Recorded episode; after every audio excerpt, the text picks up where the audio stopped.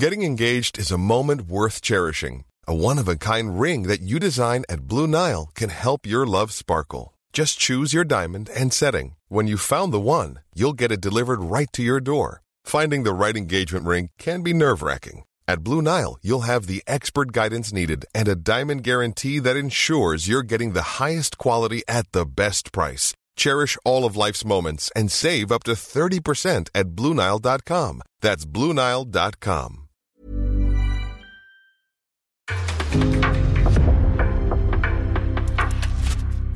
En podcast från Aftonbladet.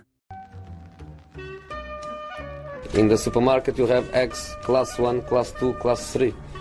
And some are more expensive than others, and some give you better omelets. That's the wrong information. Wrong, wrong, wrong information.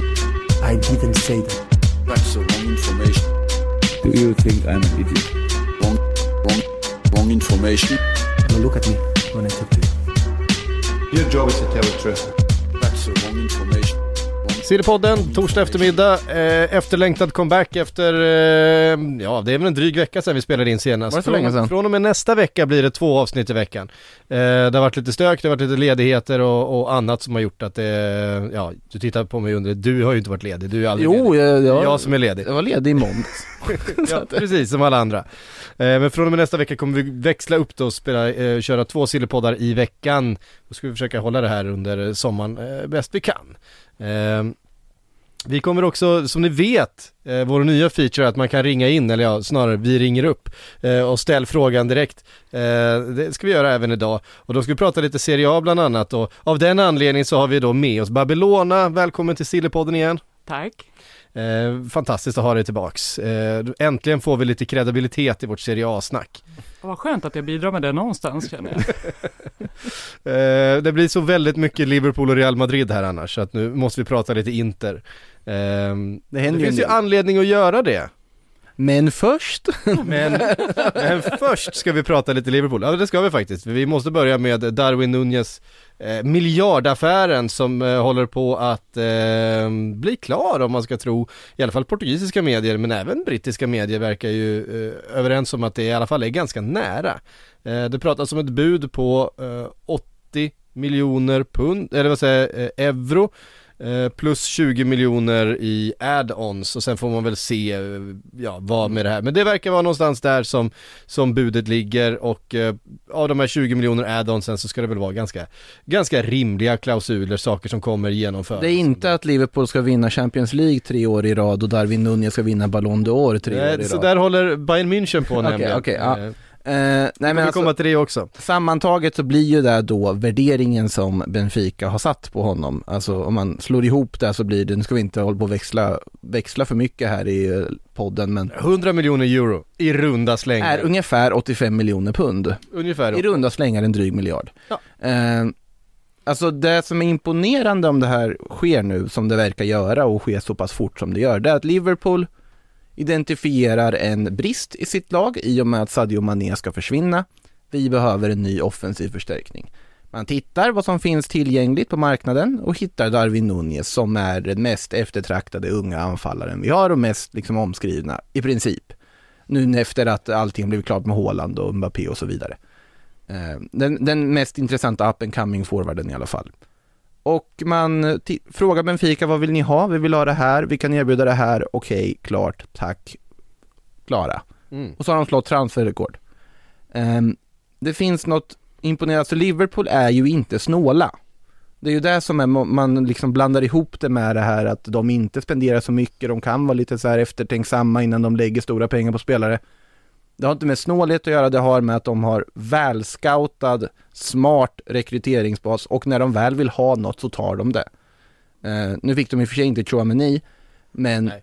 ibland så går det ju inte heller, men oftast så är det så att som De hade nog varit beredda att lägga ungefär en sån slant på Chouameni, alltså den värderingen som de själva har satt, det är väl det som är eh, Mm. metoden. Att vi, vi, vi värderar den här spelaren så högt, ja, då, då, liksom, då, då är vi beredda att betala det. Vi, Mm. vi, vi, eh, Eh, vi såg det på van Dijk och vi såg det på Allison, alltså vi har ju sett det förut. Att eh, ser man ett behov, ser man ett, ett värde på en spelare, eh, oavsett om det är väldigt högt, så, så är man beredd att lösa det och lösa det ganska snabbt utan eh, att hålla på och, och pruta för mycket. Däremot om motsvarande klubb säger nej men vi vill ha sådär mycket och det ligger över den egna klubbens värdering av den spelaren, då säger man bara nej. Eh, och så går man vidare, man, man dras inte in i budkrig, man, man är inte intresserad utav eh, det här prutandet och hä hagl häglandet. Ja, det gör man kanske vid försäljningar snarare då Ja. om, om, om eh, det kommer in bud som ligger under den värdering man ser på sin egen spelare. Då är man ganska, då är man, kan man vara ganska hård. Vi kommer prata om förhandlingen med Bayern München här och Sadio Mané som väl kanske har varit något av ett skam, skambud så här långt från Något. Bayern München. Ehm, Helt rätt. Eh, Eh, och, alltså, och sådär, så att, eh, nej men jag tror att enkla att ha att göra med på, på marknaden av den anledningen, för man krånglar inte så mycket helt enkelt. Man, man är, upp, är det nog rätt tydliga förhandlingar, det här är vad vi ser, det här är vad vi, det här är vad vi, vad vi värderar och det här är vad vi erbjuder. och man drog sig ju ur Chouameni när man insåg att priset springer iväg för att Madrid och PSG är där. Då, då var det inte intressant. Vi, det här är en för hög värdering enligt oss sett till att det är en spelare som kommer att agera andra fiol till Fabinho till att börja med. Ja. Som inte har en självklar startplats. Darwin Nunez däremot, där får du, du får en ung forward som har en tydlig plats i laget. Han har egenskaper som de saknar sett till att han har längd och luftstyrka som inte riktigt finns i offensiven. Alltså Jota kan nicka men han är inte lång Nej. om vi säger så. Och det är ju också en aspekt som de får in i det här. Och han vill till Liverpool, också en annan viktig aspekt. Och det har de ju såklart pejlat läget. Och sett att ja men jag vet att United vill ha med, att Atletico vill ha med, att Bayern München vill ha med. Nej men jag, Liverpool och Klopp, femårskontraktet lockar mest. Mm. Och så löser man det bara. Nu verkar de göra det också. Jag tycker det är väldigt imponerande. Eh, om man tittar på spelaren då, om vi ska prata någonting om eh, eh, Darwin Nunez, vad han är för typ, så känns det ju som en, en spelare som, som, skulle, som passar eh, den här, an, det här anfallet ganska bra. Han är eh, otroligt hårt arbetande, han rör sig vid ganska stora, han är lite oskolad på det sättet. Han började ju spela organiserad fotboll liksom rätt sent i livet. Jag tror att han var 14 eller något sånt där när han, eh, när han gick på sin första liksom organiserade fotbollsträning. Eh, och hade ju mest, han kommer från liksom ganska ruffa kvarter i Uruguay, men liksom en fotbollsfamilj. De här uruguayanska kvarteren som du har så god koll på. ja, jag har ju läst, läst på lite grann om, om Darwin senaste 48 timmarna här, som du kanske, som du kanske förstår.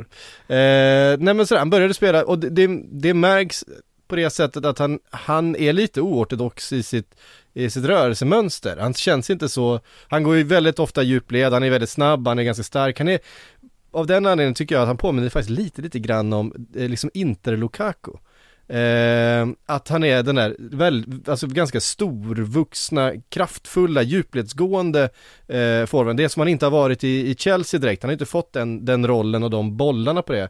Alltså de här insticken när han faktiskt kan ta en löpduell mot en back eh, och sen, inte för att jag är eh, så enormt mycket snabbare, nu eh, är ju Darwin Nunes väldigt snabb också, men jag kan liksom ta den här eh, duellen just för att jag är så stark och teknisk och, och, och farlig avslutare. Så att, på det sättet tycker jag de påminner lite grann, men annars så är han ju den här lite galna, hårt arbetande, eh, liksom typiska uruguayanska anfallaren. Han jämförs ju både med Suarez och Cavani. Eh, Cavani för utseendets skull, han är ju rätt lik. Det är han ju, det är lite nästan obehagligt. Ja, plus med liksom med huvudspelet och eh, det här och sen med Suarez att just att han är Spelstilen är ju lik Cavani främst också. Ja, och, och liksom i- hela kropps, eh, liksom eh, språket. Eh, och sen också det här lite oberäkneliga då, och sen att han har en lite, lite dirty side eh, som Det gillar man ju. som, som eh, man ska ha. Fan är man en, är man en street kid från Uruguay som har kommit den vägen, fan då ska man ju, det är ju det man vill ha i sådana fall. Det ska ju vara en, eh, en spelare som gillar att vinna. Ehm, och det har vi ju goda erfarenheter från Liverpool från en Uruguay, uruguayansk anfallare som, som gillade att vinna. Ehm, och fortfarande gör. Och han har ju också varit ganska involverad i Darwin Nunez karriär så här eh, eh, långt. Han, eh, när han först kom till Spanien bland annat så ska han ju ha rekommenderats till Barcelona utav Luis Suarez men de var inte intresserade där och då utav att plocka in den här ganska oskolade och dessutom ganska skadade eh, tonåringen som han var. För han har faktiskt dragits med en del knäskador. Det är väl det som är kanske den stora, mm, liksom oros, om det ska finna, om man ska hitta något orosmoln runt just den här spelaren, han är ju bara 22 år gammal, han har en riktigt bra säsong eh, i Benfica och det är den senaste och då har han varit grym, han har ju öst in mål och varit väldigt tongivande i anfallet men han har ju faktiskt opererat knät två gånger redan tror jag i karriären och var, var borta i nio månader som typ 18-19-åring. Eh, var det korsband då eller? Eh, vet inte exakt vilken skada det var men han var borta i nio månader och liksom var tvungen att operera så antagligen var det väl en Det var något allvar, en allvarlig knäskada har han i bagaget och som dessutom har fått opereras en gång till under tiden eh, Som jag, om jag inte, ja Jag, jag tror, du tror det på vad du har gjort de senaste 48 timmarna i alla fall. Du, har- du, du har läst. Ehm, så, så att det, det är ju alltid såklart ett, eh, en, en, en röd flagga, alltså knän är ju jobbigt eh, när det är så. Så att han eh, har faktiskt inte spelat sådär jättemycket fotboll. En, en, min bästa detalj, när han gjorde sin första seniormatch, så kom han in som avbytare. Kan ni gissa vem det var han, vem han bytte av? I vilket lag? Eh, ja, I Uruguay. Ehm, Ja, i landslaget menar du nu eller? Nej, eller nej, nej, alltså nej, i, i- hans uruguayanska ja, lag. precis. Nej, det tar ni aldrig. Adebayor. Maxi Rodriguez! Max Gamla fina Liverpool-kultspelaren Maxi Rodriguez som var där i två säsonger och eh, Just Adebayor var ju Paraguay och inte Uruguay. ja, Ja. Eh, det är sådana, det är såna cirkelslutningar. Men eh, i alla fall så eh, Och Almeria får 20% av övergångssumman. Ska bli kul att se vad de gör med de pengarna. Mm. De försvinner nog rätt fort. Man ska ju komma ihåg att när Benfica köpte honom från Almeria så var det alltså Benficas dyraste spelare någonsin som de hade betalat Mm. för och köpte honom då för typ 200 någonting miljoner Kronor. eh, kronor. Ehm, så att han var ju en, en dyr spelare redan när de köpte in honom. Han har spelat två säsonger eh, för Benfica var de här sista har det då eh, lossnat på riktigt. Så att, eh, men en spännande spelare och, och eh, han ska ju då fylla tomrummet efter Sadio Mané som eh, om de kan få ihop ett riktigt bud från Bayern München nog kan värva den här spelaren eh, vad det lider. Men eh, det har ju varit eh, något av en parodi så här. Ja, fast det roliga här är ju att båda klubbarna pekar på olika så här, tidigare prejudikat. Eh, Bayern München tycker att det här är en rimlig värdering. Liverpool säger nej, vi vill ha det här. Liverpool säger då, ja men titta vad ni kräver för Lewandowski som är äldre, men ni kräver de här pengarna för Barcelona ska köpa honom. Okej. Båda två har ett år Ja. kvar på kontrakt. Och då säger Bayern München tvärtom, okej, titta på vad ni betalade för Thiago. Som också hade ett år kvar på kontraktet, yngre och kostade inte särskilt mycket pengar. Eh, Så att båda har ju någon form prejudikat på varsin sida de kan peka på, men titta på den spelaren, titta på den spelaren, och så, men de kommer ju komma överens förr eller senare. Nå- Ja, någon någon form av lösning, sen kanske de där bonusarna måste vara lite mer realistiska. Ja men det var ju också så här, de, de kom med ett bud på, vad var det, eh, 22 miljoner eh, euro. Ja, Eh, 20 23 plus eh, 6,5 eller något sånt där som i sammanlagt skulle bli 30 miljoner euro. Eh, och då var det ju då de här bonusarna. Ja men det var ju andra budet, för första budet Ja, var ju- just det, ja, det första budet ja, de, höj, de höjde med liksom 2 miljoner euro eller något sånt där från första till andra budet, då blir man lite så Och sen är det ju Salihamidzic som eh, pratar om att han ska åka och förhandla med Liverpool och åka, åka dit för att liksom försöka lösa övergången och Liverpool har väl sagt att ja men ta med dig ett bud som vi faktiskt kan överväga då. Ja. Annars är det inte värt att sätta dig på det här flyget. Ehm, och då är det väl ett bud som då inte innefattar att Sadio Mané ska vinna Ballon d'Or tre år i rad. Nej det, det var oerhört märkliga klausuler alltså. Jätteroligt. Ja, det, det, men jag tycker helt rätt. Alltså, såklart de ska spela så här Bayern. De ska, de ska pusha på det där sättet hela tiden och liksom fulspela, ligga lite där så att man är kanske börjar säga lite dumma saker och tvinga sig bort på ett sätt också så att Liverpool blir lite tvingade att sälja. Så att jag tycker det är helt rätt av Bayern München att bara alltså snålbuda i början. Det är ett, fönstret har inte ens öppnat än. Så att eh, de har ingen stress direkt. Nej. Så länge de vet att de kommer lösa det på ett eller annat sätt. Och de har ju andra alternativ de tittar lite på samtidigt också. Så att Visst. och det enda som sitter i problemet är Barcelona som då sitter och väntar och inte riktigt vet om de kommer kunna värva Lewandowski eller inte. Men de måste ju ändå få sina, sin ekonomi på plats för att överhuvudtaget kunna genomföra den värvningen. Ja men så är det ju. Vet ni vad? Eh, vi ska prata lite Serie A lite senare, vi ska gå vidare. Vi, vi eh, lämnar Darwin Nunez och eh, Sadio Mané eh, affären och eh, Liverpool eh, här då. Vi ska ta vår första eh, inringare. Eh, jag vet faktiskt inte alls vad han ska fråga, normalt så brukar jag, brukar jag ta reda på det i, eh, i förväg. Jag har inte gjort det idag, så att han kanske ställer någon fråga vi redan har pratat om. Tjena! Hallå, vem är det vi pratar med? Det är David ni pratar med. Ja men tjenare, välkommen till Sillypodden. Eh, du hade en fråga. Yes, det känns ju som Chelsea kommer värva någon offensiv spelare i sommar. Och det har ju ryktats lite om Jesus, Sterling, Nkunku, Dembele. Så jag tänkte vem ni tror hade varit ett bra alternativ för Chelsea. Eh, jag tror faktiskt Osman Dembélé hade varit ganska bra. Alltså, jag tror att det känns nästan mest realistiskt att det sker. Eh, för nu är PSG verkar det inte bli av. För att de tog in Luis Campos som sportchef och han vill inte ha Dembélé oavsett vad killen Mbappé säger. Eh, så det krockade ju lite där.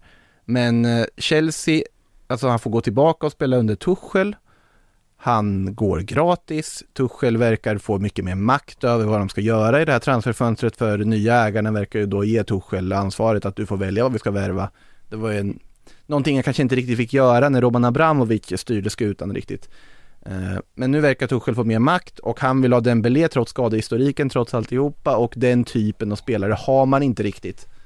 Så den ser jag som väldigt rimlig. Alltså Raheem Sterling hade varit en kanonvärvning också tror jag, ifall man skulle kunna lösa jag den. Jag tror också det, alltså det eh, Alltså Raheem är ju, är, är, ju märklig på det sättet att han är ju ofta Eh, bra bara i perioder av säsongen och sen så liksom försvinner han lite grann och blir lite osynlig och faller ur matchbilden och sen så kommer han tillbaks och så har han en stretch på, på en månad eller två då han egentligen spelar så han är eh, bäst i hela ligan. Han kan vara helt eh, sensationell verkligen i, i, i, perioder men han har svårt att, att hålla den kvaliteten över en hel säsong. Och, eventuellt är det miljön som, eh, och kanske rollen där man får förtroendet och jag menar Pep Roulette kanske inte passar alla liksom. Nej. Men är inte oron där lite samma då med Dembélé?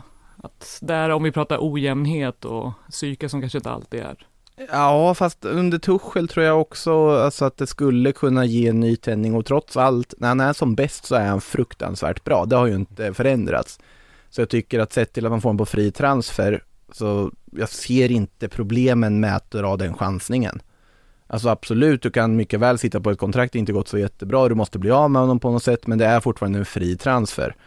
Absolut, det blir bonusar och det är en lön, men återigen, det är en fri transfer för en spelare som är, vad är han, 24-25 och eh, har en extremt hög högsta nivå.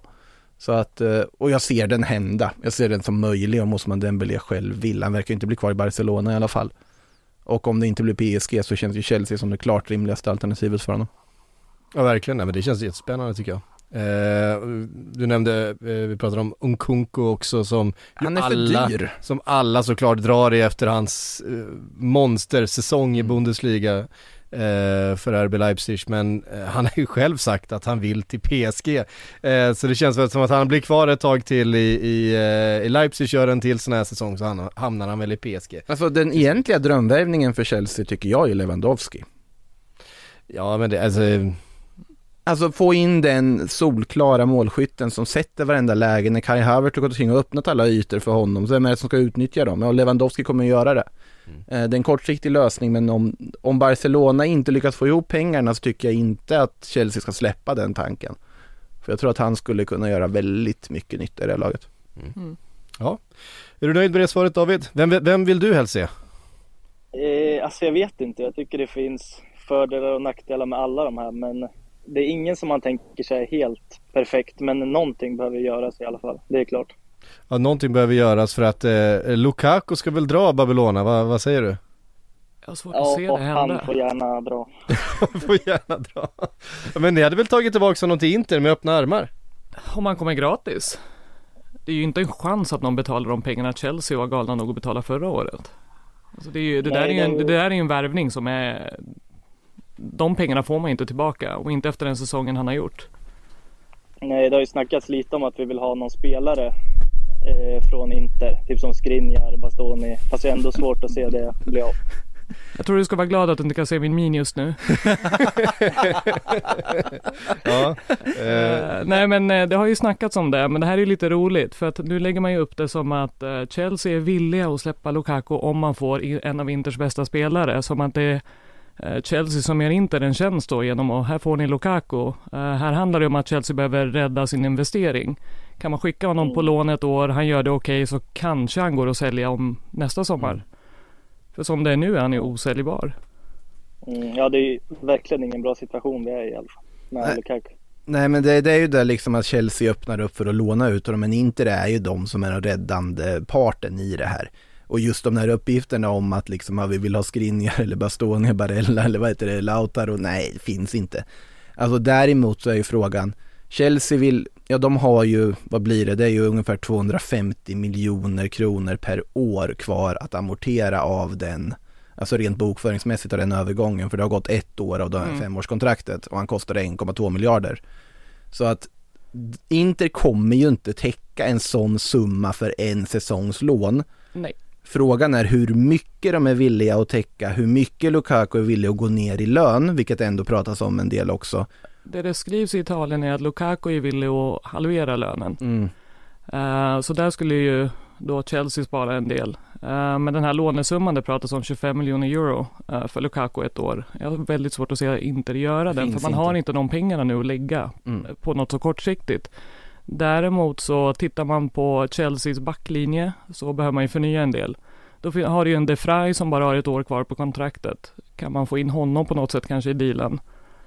Eh, diskuteras det lite om att det har börjat liksom att det kanske vore något som gynnar båda parter.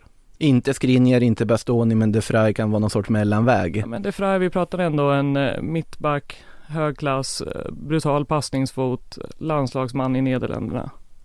Och Men, 30. men pratar vi då en alltså permanent övergång på Lukaku? Ja. För, för annars så känns det jätteunderligt om man skulle skicka iväg men det här är någon, eh, så här, någon av de här alla teorierna som körs Ah. mellan de olika, liksom att eh, man kan, men permanent övergång finns ju inte. Alltså Nej. Lukaku i den här åldern med det priset som Mm. han skulle behöva kosta då, den värderingen är inte någonting som Inter kan eh, ta. Eller vill ta. Nej, det vill man inte. Det finns Nej. ett skäl till att man släppte honom och fick det Ja. budet. Alltså, det går inte att säga nej Mm. till de pengarna för en klubb som Inter.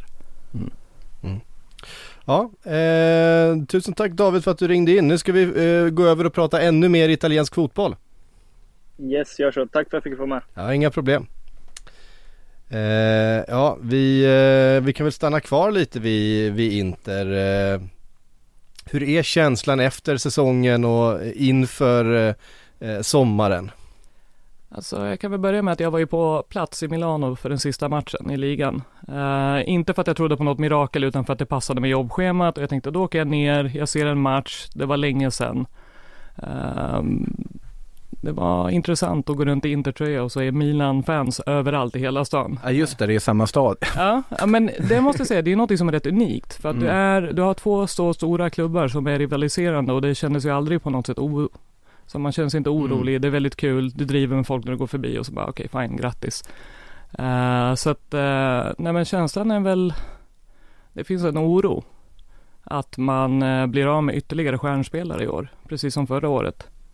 Mm. Alltså, att man tänker, det var sagt från kinesiska ägarna att de ska, de behöver göra en försäljning. Det har inte sagts. Det, Det har inte man- sagts. Nej, det som man har gått ut med, eller det cirkulerar lite olika röster. Så nu är Mm. frågan också, vad är det som är det riktiga då? Marotta som är VD har gått ut och sagt att vi ska behålla eh, kärngruppen. Mm. Och då är han tillräckligt vag när han pratar om så här, okej men säljer de Bastoni eller någon annan, då kan han säga jo men det är ju inte han som är kärnan utan då menade jag de här. Det är Brozovic som är kärnan eller vad det nu Och det är han ju i och för sig. det är han ju. Så att, Eh, men att då, man har varit väldigt vaga i det här. Mm. Eh, klart är att man kommer ju behöva sälja av spelare, men kommer det räcka med att göra sig av med eh, Sanchez och Vidal, sparar ju massa pengar. Eh, om de försvinner kan du sälja Pinamonti och att du liksom kör kringförsäljningarna. mm. Och du kan skeppa ut dem så kanske man inte behöver sälja en av storspelarna nu i år. Då är det ju en väldigt bra sommar för Inter om det skulle sluta på det viset att, att man bara kan liksom stream, alltså strömlinjeforma truppen. Men då är frågan eh, vilken av de här siffrorna som cirkulerar är sann. Är det att man behöver göra 60 miljoner euro i vinst på spelarförsäljningar? Då blir det väldigt svårt. Är det att du bara behöver cash, alltså få in de här pengarna, den likviditeten att den kommer in? Mm. Då är det mycket lättare för då övervärderar du några ungdomar till höger och vänster, du skeppar ett par spelare, ja men då går det ju att fixa den. Men Mm. är det att du ska göra den här vinsten, ja men då sätter du dig och tittar på, okej vem var det som kom in, uh, värd minst nu i böckerna, den personen åker ut. Mm. Nej men alltså precis, alltså om det bara är en bokföringsfråga så går det ju alltid att lösa, särskilt nu när, när det inte blev någonting av hela den här, ehm, eh, vad heter det, plus Valenza historien också med eh, Juventus och Napoli och allt vad det var. eh, så lär ju Inter kunna gå liknande väg till mötes och lösa saker och ting. Men alltså så här, bara så här, alltså man fattar ju till exempel att Bastoni vill ju alla klubbar i Premier League ha av förklarliga skäl. Nu verkar det ju som att agenten gick ut och sa där att han stannar. Även han själv drog Han- sig ur allt snack. Eh, Ja. Han sa tydligt, jag har två år kvar, jag stannar liksom. Eh, Och då kan vi väl till vidare ändå konstatera att han stannar. Eller? är, Alltså jag är ju, jag är ärrad sen förra säsongen. Eh, när det var liksom, okej, man förstår ju att Hakimi han är på väg ut. Eh, för det var ju väldigt tydligt där, för man Mm. behövde sälja honom tidigt i transferfönstret. Eh, Lukaku postar bilder från Milano och liksom skriver på sociala medier om hur mycket han trivs i staden och så. Två veckor senare är han i Chelsea. men han bevisligen trivdes ju i staden. Ja men det gjorde han ju. facit i hand så, Ja. ja. Eh, nej men att det, det kan ju gå väldigt fort. Mm. Men som det är nu så har ju alla de här uh, spelarna, Skriniar, uh, Bastoni, Brozovic, uh, de andra varit tydliga med att vi trivs, vi vill stanna, Mm. Lautaro samma sak. Eh, så att, Så lägger vi på en Dybala på den. ja, kan bli. Eh, de hade ju möte igår, öppet, för första gången då, och Marotta Mm. och Dybalas agenter. Ja, Jorge Anton där ja. Ja. Och de såg ju väldigt glada ut när de gick därifrån, alla parter. Så att eh, det känns ju som att eh, om Marotta ser till att det står journalister utanför och det är leende agenter som går ut och han själv går ut med det här krokodilleendet efter så känns det ju som att eh, någonting är nära. Men i sånt fall då, Dybala in, Mkhitaryan in, vad allt verkar också, Mm. eh, på fri transfer. Korea väl kvar, Ja, för vem ska ta honom? exakt. Djeko kvar, för vem ska ta honom? Då ryker väl Lautaro? Nej, för att eh, framåt behöver det ju någon. För Sanchez Ska man ha ju, så många? ja, Sanchez ska ju bort. Ja, Sanchez äh, räknar vi bort. Sanchez ska bort, då kommer Dybala in. Ja. Men då ska du alltså ha Lautaro och så har du Djeko, Korea, Mkhitaryan som backup. Fast Mkhitaryan på mittfältet. Ja, du lägger han på mittfältet, så, Ja. ja. i och för sig ja. Mkhitaryan kommer ju agera lite allt i allo på mittfältet som backup till uh, Barella och Ja, i sånt fall, i sånt fall absolut, i sånt fall absolut, ja. Mm. Nej, jag såg honom mer som att han skulle liksom agera längre fram i banan. Nej, Jag tror att han kommer, jag ser honom mer som Calhanoglu backup, att han kommer in på Mm. den uh, free transfer liksom att eh, man behöver fylla ut. Ja. Eh, Vidal försvinner, man försöker göra sig av med Sensi och några andra så att Flamengo verkar det som, för Vidal. om man kommer överens med Inter om vad de ska betala honom för att gå.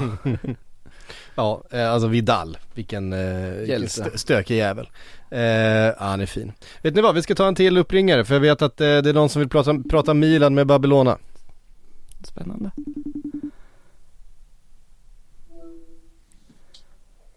Hallå?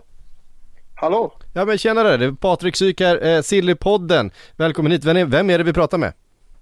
Eh, hej, mitt namn är Christian Cosmo. Tjenare. Eh, jag vet att du har en fråga om, eh, om Milan, eh, den italienska, eh, de italienska mästarna. Vi har ju Babylona här i studion som eh, eh, gnisslar tänder så fort hon hör det där laget nämnas. Vad har du för fråga? Yes, eh, det är alltid kul att höra att en eh, inte, intermörde eh, mår dåligt av att höra scudettomästarna Milan. Men, eh, nej, men jag tänkte ju fråga, vi, hela italienska medierna säger att eh, Milan har lyckats få över fina Origi och precis blev det klart med Florenzi eh, ska tydligen vara klar. Eh, men vad mer ska man göra? Eh, det ser ut som att inte kapprustar för att de ska komma först till två stjärnor.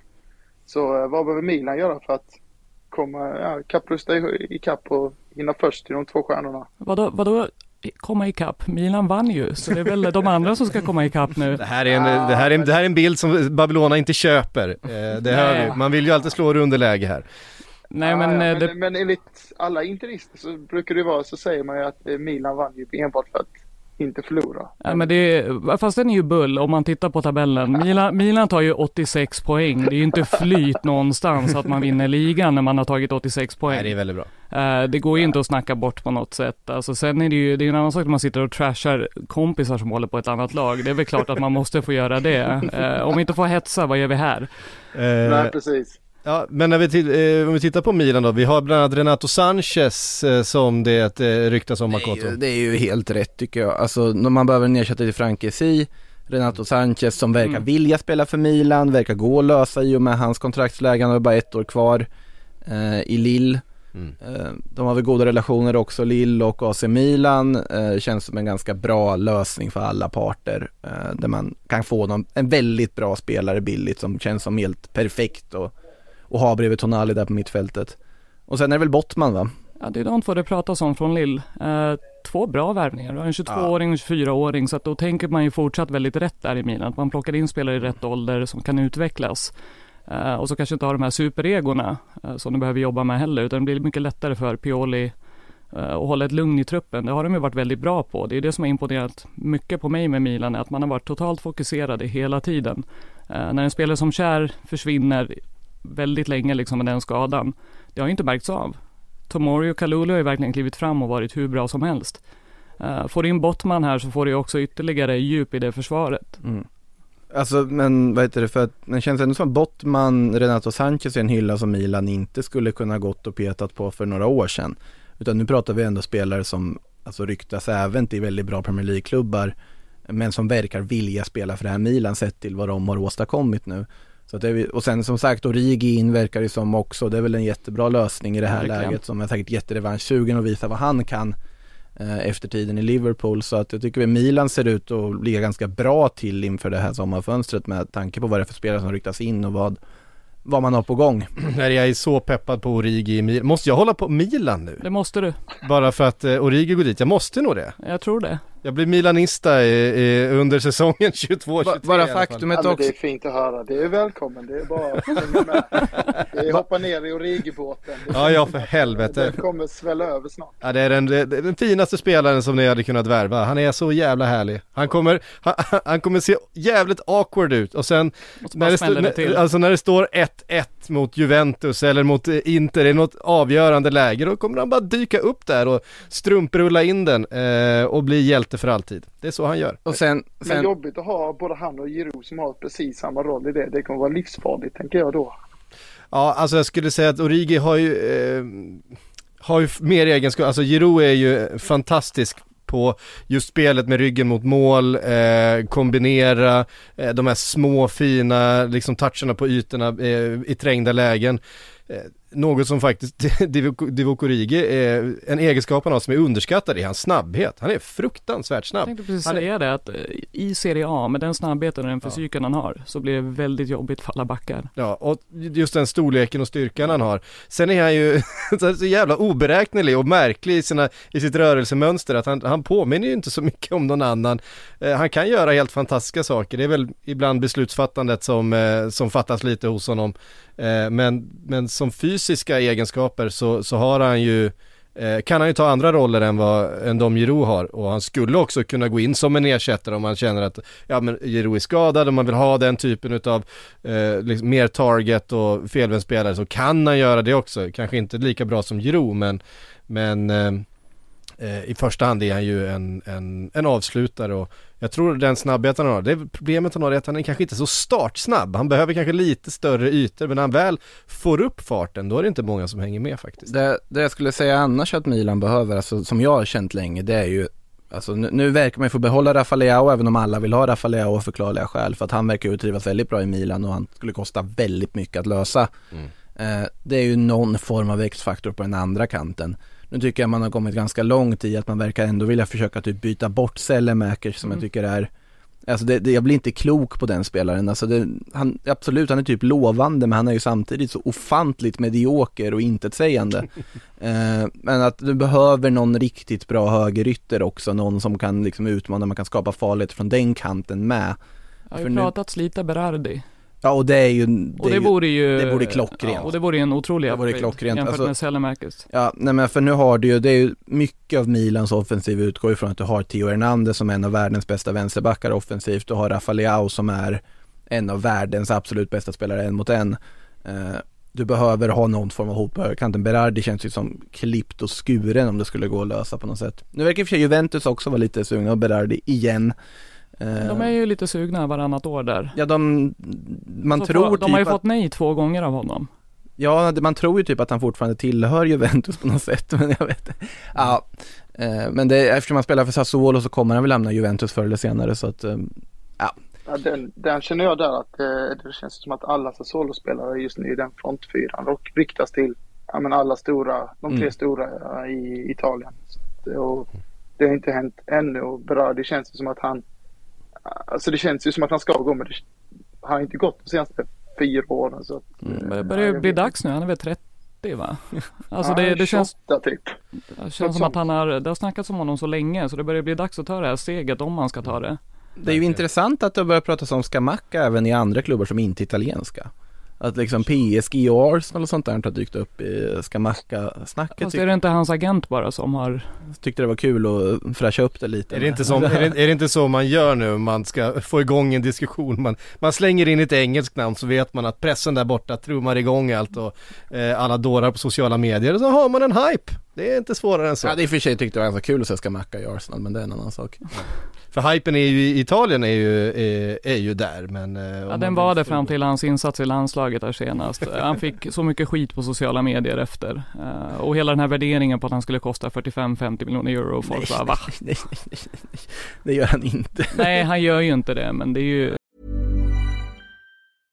Ryan Reynolds here from Mint Mobile. With the price of just about everything going up during inflation, we thought we'd bring our prices down. So to help us, we brought in a reverse auctioneer, which is apparently a thing.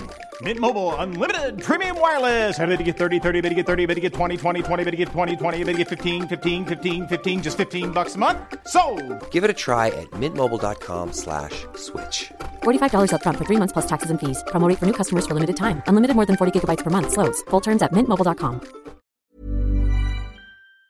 Det är ju såklart det presidenten går ut med. Förlåt, var det Christian eller Kristoffer? Christian. Christian, om du får drömma då, vilken, eh, vilken är drömvärvningen för Milan den här sommaren?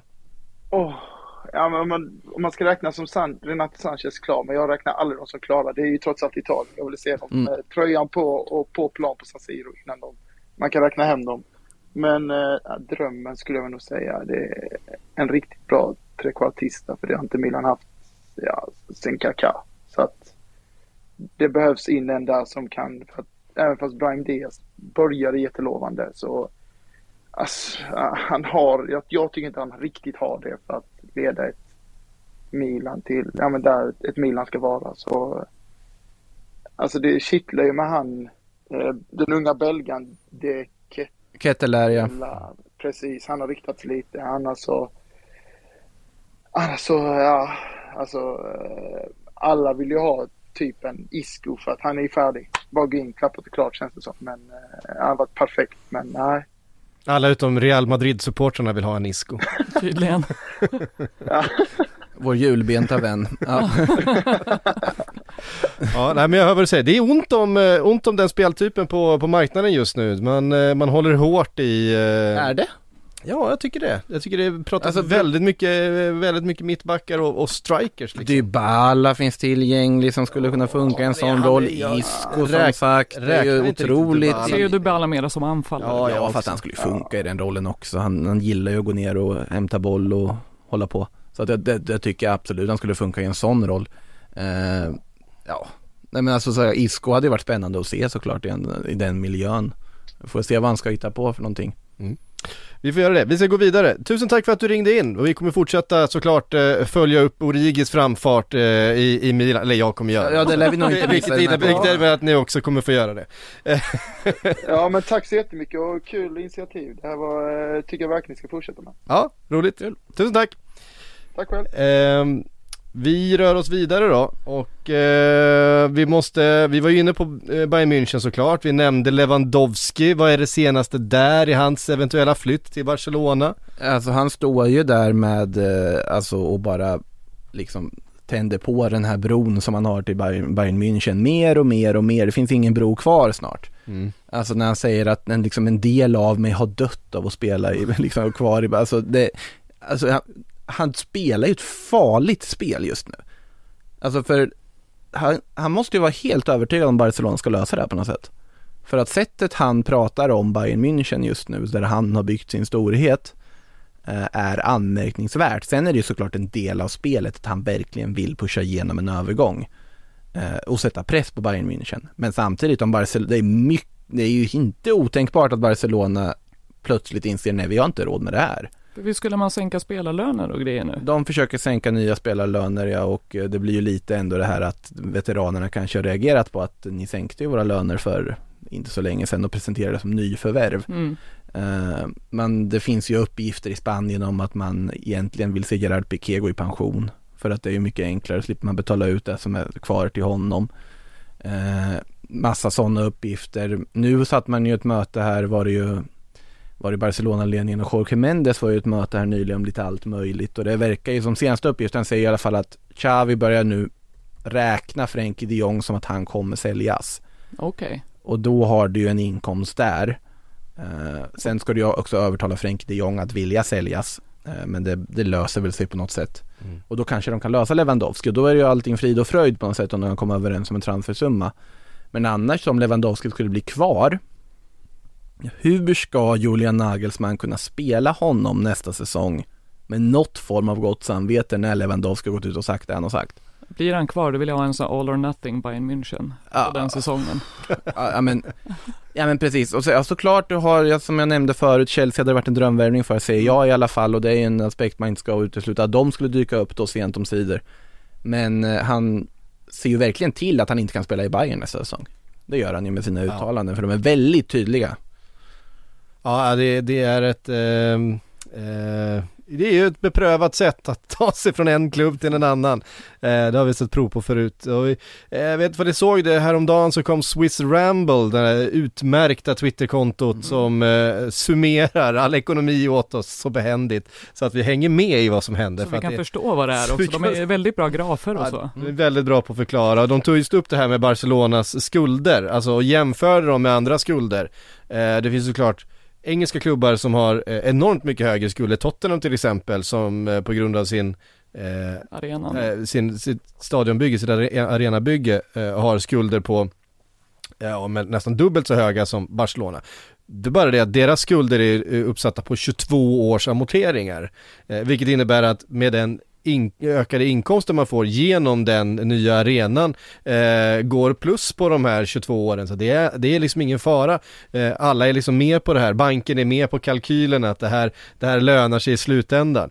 Eh, Barcelona har alltså då eh, motsvarande någonstans ja, 7-8 miljarder, alltså lite drygt 8 miljarder, 676 miljoner pund. Eh, det blir någonstans runt 8 miljarder i skulder, varav 269, eh, alltså någonstans runt drygt 3 mm. miljarder, mm. är short term. Alltså det ska liksom betalas tillbaks typ här och nu. Alltså within the next 12 months. Oj. Alltså, alltså det, det, det, är skillnad på att ha ett lån över 22 år och ett på 12 år. Det är som att liksom, eh, ja, de har ju verkligen köpt bil på sms-lån här. Ja, men det är, det är ju just det. Och de, det är därför om de ska kunna värva spelare som de pratar om, då måste de sälja. Det är så pass enkelt. Nu har vi sett också att det man kan göra på Camp Nou är ju inte bara att gå och titta på fotbollsmatcher. Du kan även spela en egen match, hyra in ditt eget korpenlag och spela match på Camp Nou. Det finns nu med domare och matchdirekt och allting. Du kan ha ditt bröllop på Camp Nou och ha liksom gästerna sitta där ute på planen. Det finns massa olika aktiviteter som de nu har öppnat för för att eh, Jag såg att det var förvånansvärt billigt ändå. Det var så, vad var det, 300 euro per skalle något för att ja, lira fotboll på ja, Camp Nou? Ja, det var faktiskt ganska billigt. Ja, alltså, det är inte farligt. Nej, och så var det in, du får ta med lite fans också då, som ja. får betala inträde. Eh, ja, det, som sagt, de, de har det jobbigt på det här sättet. Sen så säger Laporta att eh, det här är lugnt, vi har kontroll på läget. Och sen, sen ska det ju sägas också att han har ju på viss del räddat upp vissa delar på att det han har fått är ju ett, ja, brinnande hus från eh, Bartomeu som satt där innan som ja. jag vet inte vad han har sysslat med men eh, det är inte bra i alla fall. Kan Bartomeu visa sig i Barcelona överhuvudtaget? Eh... Jag sitter och funderar om han redan har fått någon fängelsedom eller inte för det, det är ju det som har liksom hört till om man har varit Barcelona-president efter Laporta, att på något sätt hamna i någon form av rättslig tvist och riskera fängelse. Jag minns inte vad som exakt här sittande stund hur Bartomeus situation ser ut men äh, det är helt sanslöst vad han har gjort med den klubben. Det är helt sanslöst vad, vad han har satt, hur, hur mycket i skiten de sitter på det. Sen försöker de ju lösa allting ändå på något sätt och försöka bygga ett slagkraftigt lag och det får man säga till viss del att de faktiskt har lyckats göra också. Eh, men jag vet, jag tycker fortfarande inte Lewandowski är helt rätt väg att gå. Jag vet att vissa inte håller med mig där om att jag tycker det är för kortsiktigt. Man kan också lägga till att även Atletico Madrid har eh, väldigt höga skulder som är short term. Eh, de ligger också lite, lite pyrt Ja men de, till de har eh, legat pyrt till efter pandemin också, så att det är inga konstigheter. I Barcelonas fall har de ju dock att de har fortfarande inte börjat med det här nybygget av Camp Nou som man pratat om hur länge som helst, Spy Barca-projektet och alltihopa, där ska ju in. Sen har de ju vissa så här, kortsiktiga ekonomiska injektioner de kan aktivera. Typ några mediastudior de kan sälja som ska generera massa intäkt. De har Frenkie de Jong som ska generera massa intäkt. Eh, det finns ett CVC-avtal som det väl diskuteras om de ska skriva på eller inte som skulle då ge dem en snabb injektion av pengar för att sen då liksom ge bort vissa av sina tv-rättigheter till något amerikanskt investbolag i x antal år. Eh, det som hela ligan då håller på att skriva, skriva på som har varit diskut- omdiskuterat i Spanien. Eh, nej, vi, vi får, alltså man ska inte ha någonting, man ska inte ta någonting för givet med vad som händer i sommar med Barcelona. Nej. De har inte presenterat Frank Kessie än, de har inte presenterat Andreas Christensen än, de har inte presenterat Sergio Robertos kontraktsförlängning än. En kontraktsförlängning som sänker hans lön ganska rejält också. Eh, och den enkla anledningen är, de har inte råd att göra det än. Så att jag tror att Frank Kessie, även om alla vet att man har varit klar för Barcelona sedan mars, det kan vara mycket väl att Mm. han presenteras typ deadline day. För att de inte har haft råd innan. Så jag ska inte ta någonting för givet med vad de gör. Alltså när det pratas om Rafinha för en halv miljard, glöm det. Hur ska du lösa det? Du måste ju sälja Frenkie till att börja med. Det, det är ju det första steget. Ja. Och då på något sätt övertala stackars Frenkie att nej, vi vill inte ha kvar dig för vi behöver pengar. Så gå till United nu. Men jag vill spela CL, gå till United. Gå till United nu. Ten Hag är där. Ja, precis. Eh, det är så hemskt man ska gå till United mot sin vilja. Det är ju Ja, det är en märklig är värld vi är i. Det är ju där man är. Man tycker synd om alla unga spelare som ryktas dit. Nej men någonstans blir det så här, det är som en förbannelse på dem. För det är ju det är ju ingen av dem som har sett så här, men nu sista fem åren, någon har gått dit och så har de utvecklats. Utan det är snarare, gud vad hände? Men det är väl det som ska förändras nu, att det faktiskt ska bli en klubb du går till och faktiskt bli bättre. Ja, men det är det man hoppas på, Ja. för det, det har varit eh, väldigt deppigt att titta på. Manchester United som också tillhör den här eh, skaran med väldigt skuldsatta klubbar men eh, har ju inte alls den typen av kortsiktiga lån ju, eh, och dessutom enormt höga intäkter så att eh, där är det liksom ingen fara på taket. Det som är intressant där är att deras lån, lånesumma har sett exakt likadan ut sen Glazer köpte den för att Mm. de har inte varit intresserade, de har inte eh, lagt de pengarna på att betala av några lån direkt utan de är nöjda med att ha, eh, vi, vi pyntar lite ränta och sen så eh, låter vi saker vara. Eh, så är det med dem. Vi eh, går vidare därifrån och eh, konstaterar att eh, Lacazette nu har eh, återvänt. Generalen är hemma, skrev de stort Mm. på banderoller och satte upp runt om i Lyon. Och det var ju fint. Ja det var jättefint, ja, men det här är en väldigt fin övergång ju. Ehm, han, han, han har inte varit dålig i Arsenal, han har varit, han har varit helt okej. Li- Kanske lite sämre än vad man hade hoppats. Med tanke på att han var den dyraste spelaren de någonsin värvat när de värvade honom. Jo absolut, men han var också viktig för det projektet, alltså som symbol och dessutom eh, har han varit bra liksom. Han har inte varit superbra, men han har varit bra. Eh, och att han kan komma hem nu, man gillar ju också Lacazette som, som person på något sätt, alltså personligheten, han verkar rätt skön tycker jag. Mm. Eh, Det är också en sån här spelare, vi var inne på det i PL-podden någon gång, det här med liksom kan se riktigt så här uppgiven och trött ut på en plan. Ja. Lacazette kan se liksom helt slutkörd ut när han står där på topp och Mm. han kämpat hårt och inte riktigt åstadkommit så mycket. Nej men alltså, för Lyons del också, du har sålt Lacazette för massa pengar, får tillbaka honom nu fem år senare, kommer tillbaka som någon form av frälsare. Du sålde Tolisso till Bayern München för massa pengar, verkar ju också som att han ska tillbaka till Lyon nu gratis när hans kontrakt går ut i Bayern München. Ja det är ju jättesnyggt, eh, snygg business av uh, Lyon. Sen är det lite oroväckande de här uppgifterna om att Olas funderar på att sälja. eh, eller att han ska, att den, ja vilka var det? Det var den gamla Liverpool-ledningen. Herregud, de som var, var det samma gäng som var inne och eh, budade på eh, Chelsea också då? Eh, det var ju också någon gammal eh, Liverpool. Det här gänget som ägde dem innan nuvarande gänget. Jaha, menar du Hicks och Gillette? Nej, det, det, det ja okej. Eh, fast- fast- stay away säger jag. Ja fast eh, sonen på något sätt läste Ja, jag. precis. Eh, Som tydligen var intresserad av att köpa Lyon och det hade ju inte kanske varit så. Ja, då blir det kaos eh, igen, det kan man vara säker på. Eh, sen har vi ett, eh, på köris här, eh, fönstret vakta, vackraste rykte har eh, Makoto kallat det här, det är Gareth Bale till Getafe. Man blir så glad. Alltså det är så, det är så liksom, det var ju Angel Torres då, den väldigt frispråkiga Getafe-presidenten som gick ut och sa att jo, jo, vi har förhandlingar med Bale. Jaha. Och det är ju mycket uppgifter i Spanien som gör gällande att Bale inte vill lämna Madrid. Att han vill vara kvar i Madrid för att han ska ju bara skriva på ett ettårskontrakt, han ska hålla sig i form för att han ska spela VM med Wales och han vill då inte liksom flytta familjen och han trivs med golfbanorna i Madrid. Och att han vill vara kvar i stan, det var därför han erbjöds Atletico Madrid. Atletico Madrid tackade nej.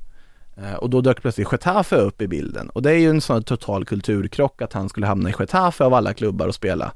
Eh, Det är ju inte riktigt den typen av värvningar Getafe kanske någonsin överhuvudtaget skulle få chansen att göra. Det här har ju dock skjutit ner av eh, Bales också frispråkige då agent Jonathan Barnett som sa att jag har inte ens Getafe-presidentens nummer i min telefon så att liksom sluta hitta på. Ja, jag vet, jag tyckte det var jättetråkigt också men alltså Gareth Bale i Getafe, vilken grej det hade varit. Se honom spela på liksom Colosseum Alfonso Perez för 10 000 pers där ute i Det hade utkanten. varit jättefint. Ja, jag hade tyckt det. Så nu sitter jag och hoppas om Getafe inte är eh, aktuellt och då hoppas jag ju på den fjärde klubben i Madrid. Och det är ju Rayo Vallecano. det här, så ser jag Bale och Falcao spela tillsammans. Ja, det, ha- det hade ju haft något. Eh, Jag hade haft jättemycket. Eh, nu, nu är också det bara en liksom dröm på något sätt. Men jag tycker, vi- han verkar ju faktiskt trivas i Madrid trots allt. Han gör ju det. det är, han vantrivs inte att vara i Madrid och han vantrivdes inte i Real Madrid heller egentligen. Eh, så att nej, det, nej Getafe hade ju varit otroligt roligt att se den kulturkrocken också, att se honom i ett. Så jag hoppas han stannar i La Ligan, det har varit väldigt roligt. Mm. Ehm, lite Chelsea. Eh, vi fick ju fråga innan här, vi pratade Mm. lite grann om eh, Dembélé men i första hand är det ju mittbackspositionen va som eh, eh, som det saknas folk. Nu har man tappat Rydiger, man har tappat Christensen. Eh, det pratas om Matthijs de Ligt Mm. från Juventus. Eh, herregud vad hypad han var när han lämnade Ajax. Det var ju, det var ju, en det var ju nästa van Dijk. Det var ju ingen som tvivlade på det ens. Eh, blev inte riktigt så i, i Juventus. Ja, det finns ju fortfarande tid för honom. Problemet är att han orsakar för mycket liksom dumma situationer, tar liksom konstiga handsgrejer eh, grejer i straffområdet. Oroväckande många per säsong är det. Ja, det är Just de här väldigt- handsituationerna blir man bara så, men vad händer? Precis. Han, så, men det verkar ju ändå som att det pratades ju om att han skulle vilja lämna. Sen så var det ju snack nu snarare om att han kommer nog snarare förlänga sitt kontrakt med Juventus. Men att eh, han har ju en utköpsklausul på 120 miljoner euro. Mm. Eh, han vill ju om han ska förlänga, antingen ta den. bort eller sänka den. Ja. Eh, så att det är ju snack om det i alla fall, men han har ju kontrakt två år till. Mm. Så att, Alltså det är ju inte otänkbart att Juventus ser möjlighet att men vi förlänger med honom för att behålla honom och inte släppa honom på fri transfer. Men Juventus som ju också har vissa ekonomiska bekymmer eh, skulle ju då kunna sänka den där utköpsklausulen till en summa de skulle vara villiga att sälja honom för. Enkelt att referera till den ifall en klubb kommer och knackar på dörren och säger att man sänker den till typ 700-800 miljoner kronor då. Som är en helt rimlig summa för en sån ung lovande Mm. mittback. Eh, Juventus får sina pengar.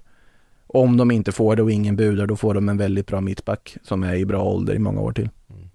Eh, det kom en rapport här i veckan om att han själv bara skulle vara intresserad av att flytta till fyra klubbar i, eh, i Europa. Ehm, och det var då, kan ni gissa vilka? PSG, Real Madrid, Liverpool och eh, Manchester City. Vadå, skulle han inte röra Barcelona? Nej, det var enligt, enligt ehm, han eh, såg ju sin egen klausul och kan deras ekonomi så. Ah. Eh, ja, alltså det, det här är så, om, om någonting är så här en agent och en journalist som har suttit och bara stuckit upp ett finger i luften så här, ah, vad har vi för klubbar där ute som, om vi ska, om vi ska låta som att vi, vi är den absoluta världsklassen, ja men vi tar väl de som spelar eh, liksom eh, Champions League-final och så fyller vi på med Manchester City och PSG och så, så är vi hemma. Crème de la Eh, crème. Ja. Eh, Eh, nej, vad heter det? Vad tänkte jag säga? Nej men i det Ligt fall så här också, jag tycker att för Chelseas del så är det en jättebra rekrytering om de skulle lösa det. Men eh, som sagt, det skulle nog kosta en slant också för Juventus kommer ju vilja casha in på honom så att säga om det Gud, skulle ja. vara. Han har ju en ganska hög lön också redan. Det tror jag inte i och för sig är ett, ett, ett jätte, det brukar ju för sig inte vara ett jätteproblem för Chelsea men Känslan är ju nu, även om man den här eh, skuldberget eh, som ju Chelsea sitter på efter Abramovic ska skrivas av Så är det ju så att det är en klubb som inte har eh, let, levt efter sina medel, man har inte rätt vad säger man, rättat munnen efter matsäcken, mättat munnen. Ja, man har inte, man, man har inte levt eh, ut efter eh, sina tillgångar riktigt utan man har haft då sin sugar daddy eh, högst upp även om han inte har gått in och liksom finansierat eh, övergångar så har man ju kunnat ha en lönestruktur som har legat långt över vad intäkterna egentligen har eh, gjort möjligt. Och det kommer man ju inte kunna fortsätta göra och det sitter ju några spelare såklart i Chelsea med ganska höga löner fortfarande. Så där kommer ju behöva hända någonting med lönestrukturen så att man kanske inte kan gå in eh, och betala de allra högsta lönerna i ligan längre jämfört med vad man kunde göra då för, för Abramovic lämnade. Jag, jag räknar ju fortfarande i Chelseas försvarsväg så är det ju så att så fort de är liksom redo att faktiskt på allvar börja ge sig in i marknaden och agera så borde ju Hulls Kondé vara prioriterad. Jag tror att han är klar då. ja men typ så, alltså problemet är väl det här med att Aston Villa plötsligt får för sig att värva Diego Carlos från ingenstans. Mm. För då ska ju också Sevilla kanske fundera över, ja, ska vi tappa båda våra bästa mittbackar det här fönstret? Och så kanske det där priset åker upp igen på Schultz Koundé. Mm. Men jag tycker att den bara sett till speltypen, sett till behovet, sett till hans egen ambition att spela i Chelsea, bara kör, få det löst. Sen kan man börja fundera över Pau Torres eller Josko Guardiol eller Matthijs de Ligt eller vad man nu vill ha för någonting. Eh, men bara börja med Jules Koundé, så kan man gå vidare efter det på något sätt. Det tycker jag väl är rätt inställning. Mm. Sen tycker jag att de borde på allvar pusha för Bastoni också egentligen sett till behoven och att de spelar en trebackslinje och hur bra han skulle passa där. Uh, även om Bastoni verkar vilja vara kvar. Mm. Ilsken blick från Babylon samtidigt. jag sa inget. Nej, jag sa blick. Nej, Nej. Bastoni är ju, just nu verkar han väldigt osugen på att flytta. Mm. Uh, sen nästa år vet man inte. Nej, så Alltså då, då har han ju bara ett år kvar på kontraktet också. Men jag menar, här är ju också en spelare som uh, han spelar ju klubben i sitt hjärta. Han, han, han har ju lagt upp bilder på sig själv. Liksom, det här var min första mm. Intertröja, så en pytteliten tröja liksom. Uh, så jag tror att han är rätt nöjd just nu, är nybliven pappa också och bara vara kvar och Ja, ur Inter-perspektiv är det mycket mer rimligt att om du måste sälja så sälj Skriniar snarare. Alltså Bastoni känns ju också så här med åldern i åtanke, med vad han betyder för Inter, med hans egenskaper. Absolut, speciellt som han verkar sikta in sig på Bremer från Torino också, som har lite mm. samma fysik och så som Skriniar har. Ah. Så, och han är mycket lättare att ersätta än vad en Bastoni är som är rätt unik. Ja det är väl typ, det är Schultz, Kondé och Bastoni som har den speltypen, ja. alltså som är ganska unik. Ja. I sättet att de är mittbackar men plötsligt är de uppe och slår inlägg som vänsterytter. Väldigt bekväma offensivt ja. båda två. Men uh, Skriniar verkar ju också vilja stanna, men sommaren är ju lång så att det mm. Och han har ju också bara ett år kvar på kontraktet så att det, det får man ju se ja, vad som händer. Just det, det har han ju. Mm. Eh, vi kastar in ett par frågor vi har fått då via sociala medier innan vi knyter ihop här eh, idag. Vi har eh, fått en eh, bland annat ehm, ska säga, vi fick en från Viktor här. Eh, motsvarar Julian Wards värvning utav Nunez, Michael Edwards, Allison och van Dijk värvningar? Eller är det något i värvningsstrategin som ändrats i grunden? Eh, han menar då på att Liverpool har ju nu en ny sportchef, eh, Michael Edwards, som eh, har varit den som har eh, roddat liksom hela den här kloppförändringen utav eh, laget från en eh, ganska eh, utsatt position och gjort alla de här värvningarna som har varit så hypade. Michael Edwards har varit den sportchefen som kanske inte har scoutat dem men i alla fall sett till att affären blivit gjorda. Eh, Joel Ward har gått bredvid nu under ett par eh, säsonger och tagit över. Det här är hans första eh, Första sommar på egen hand, när han inte har Michael Edwards att hålla i handen. Jag tror inte att bytet av Michael Edwards till Joel Ward påverkar strategin överhuvudtaget. Eh, och ja, det är, det är mer en Allison eh, van Dijk-värvning, man ser en omedelbar eh, ett omedelbart behov som behöver eh, lösas ja, fast... här och nu och man ser ett värde på sikt. På, på, på, sikt som är, som är, eh, som är värt helt enkelt. Alltså jag tror, alltså skillnaden, stora skillnaden är att van Dijk och Allison värvades för att sätta ihop ett fundament. Mm. Eh, för det fanns inget fundament när de värvades. Nu har du ett fundament, nu har du ett av världens bästa lag som det är, så då är ju liksom Darwin Nunez är ju mer en krydda. Nej men Tycker jag... jag, alltså överlag. Alltså Liverpool skulle inte vara ett dåligt lag även om de skippade att ersätta Mané. Jag tror att de, nej men de hade varit ett sämre lag. Det hade de Eh, varit och, det därav de ser till att bibehålla standard. Van Dijk och Alisson kommer in för att höja en standard. Jag tror inte att de själva identifierar liksom eh, eh, Diego Jota som en, eh, som en rak ersättare till Mané, utan Diego Jota är, är- är en krydda i sådana fall. Eh, någon som kan vara ett alternativ, eh, som kan spela sina matcher men som inte är den automata, eh, alltså den automatiska startspelaren i Nu, nu pratar jag inte liksom så här eh, salt eller svartpeppar, jag pratar liksom saffran här. Alltså i, i Lyxkryddor. krydd, ja, lyxkryddor pratar vi. Mm. Det är riktigt fina så här, kryddblandningar man hittar på så här gårdsbutiker, det är den nivån som är Precis. Darwin Nunez. Ehm, nej men så säga, jag tror inte att det handlar om någon eh, ändrad eh, transferstrategi för att man går in här utan eh, den strategin sätts liksom utav den här kommittén och eh, sportchefens roll är mer att se till att det händer helt enkelt. Jag är som den gamla sport, jag vet sportledningsgruppen i Helsingborg med Andreas Granqvist. Eh, Mikael Jonasson skriver, kommer United göra en United och jaga de Jong in i augusti för att sedan misslyckas och sluta med någon från Fellaini, Fellainis hyllplan? Ja, den gamla klassikern. Ja, det är inte otänkbart. Men problemet, alltså det som talar för, att Barcelona måste ju lösa det här tidigt. Mm. De kan inte hålla på och älta det här hur länge som helst. Det talar för att United inte kommer ha möjlighet att fastna i Frenkie de Jong-spåret för länge. Om de hade haft möjlighet att göra det, då hade de garanterat gjort det. Men allting handlar väl här om att övertala Frenkie själv? Ja men lite så. Vill han skita i Champions League-fotbollen en säsong, minst? Men det, det, det här jag inte riktigt förstår heller varför det inte pratas mer om andra klubbar. Alltså för PSG vore det en klockren värvning. Mm. För Manchester City vore det en klockren värvning. Det vore väl det för de flesta klubbar. Det är ju en klassspelare. Ja, alltså, men i alla fall för de som har ett mittfältbehov. Jag fattar att Bayern, Mün- Bayern München hade varit en bra värvning för också, men de vill inte kanske lägga de pengarna. Eh, jag vet inte om Frenkie vill till Bundesliga heller. Eh, men alltså just City, PSG, de två klubbarna är ju sådana som jag ser de borde ju vara liksom över det här som galningar liksom. Och jag, kanske inte vill ha honom.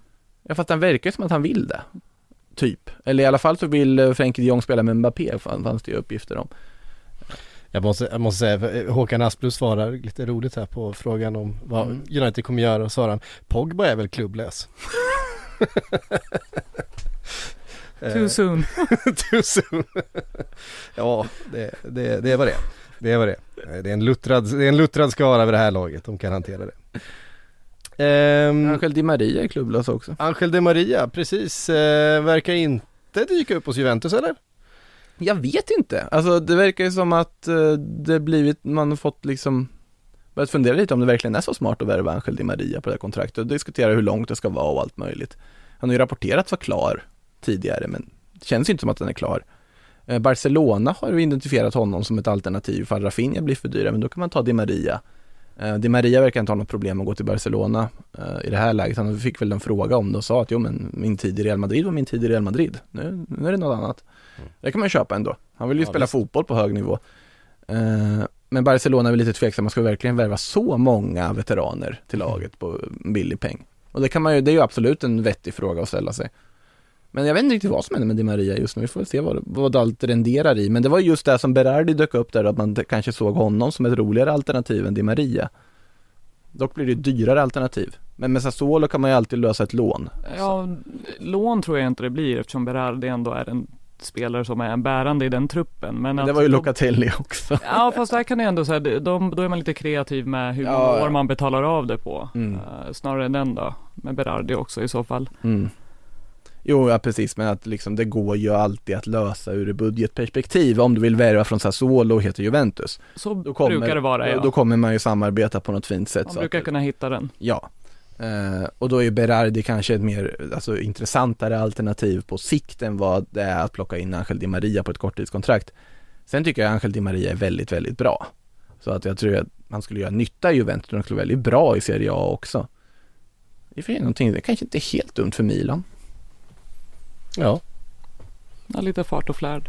Mm. kan behöva lite, lite mer Kan utgå från höger. Ja, Absolut. men jag tror han kunde göra det bra i Serie A. Tempot Ja. är inte superhögt heller så att, Nej. Ja, ni hör. Eh, vi, vi lägger pusslet.